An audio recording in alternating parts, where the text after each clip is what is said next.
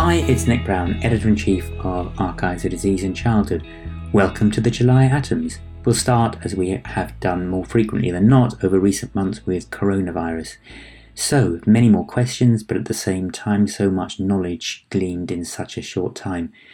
So, COVID continues appropriately to dominate the headlines, but while only weeks ago most literature was in the realm of speculative, we now have at least some robust data on which to base our advice and practice.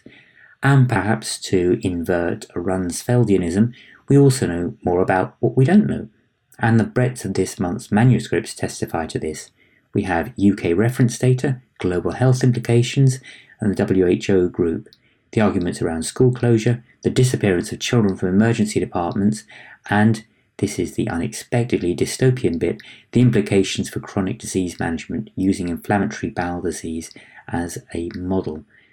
Despite the emergence of PIMS TS, the Kawasaki like inflammatory syndrome, no one would debate that children's relative resistance to severe infection.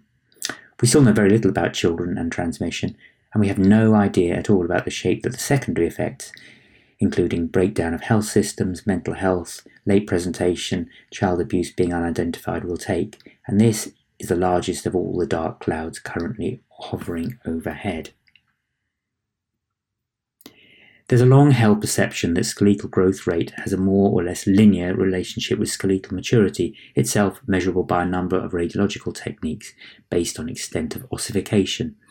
In an analysis of the Ohio Fels longitudinal survey, Bowyer debunks some of the mythology around this association. During the study, participants had an average of 25 bone age assessments and two distinct growth subgroups were demonstrated.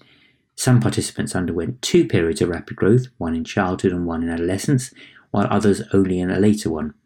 The latter, however, embarked on their rapid growth phase much earlier, almost three years in boys and more than four years in girls. So, a real case of pre catch up, catch up growth, if you like. A major cause of disability globally, the prevalence of cerebral palsy in low and middle income countries is much harder to estimate.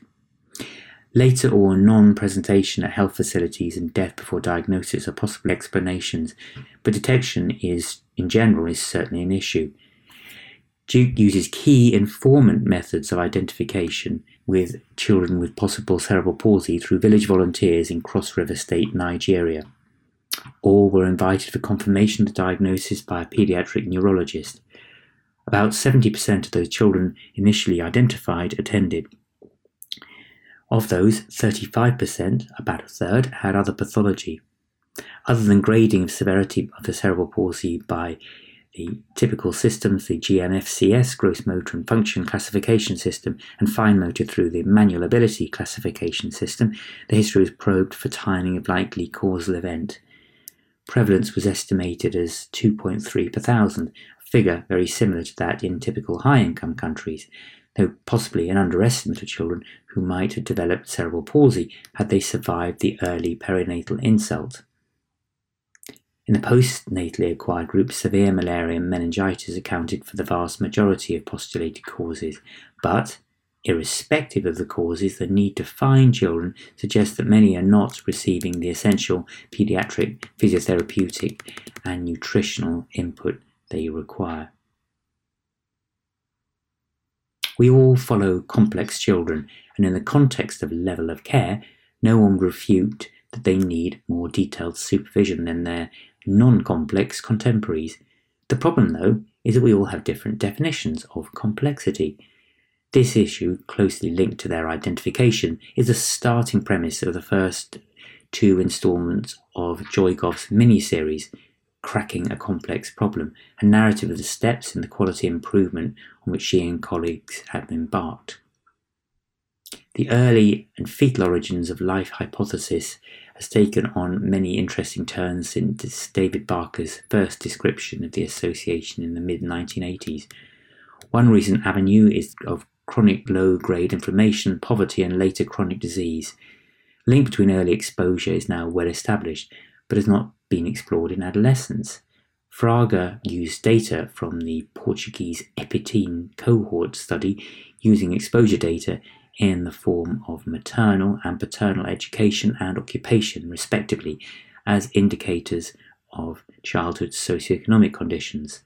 High sensitivity CRP was measured at three points in time at 13, 17, and 21 years and categorized in tertiles separately for each wave. Chronic low grade inflammation in adolescence was defined as having a CRP in the highest tertile in at least two of these waves. Adolescents with lower parental socioeconomic position had consistently low grade inflammation even after adjustment for gender, perinatal and physical environment, health related behaviours, and health status in adolescence. Thanks for listening. Be sure to check out the website on adc.bmj.com. Back soon with more. See you soon. Bye for now.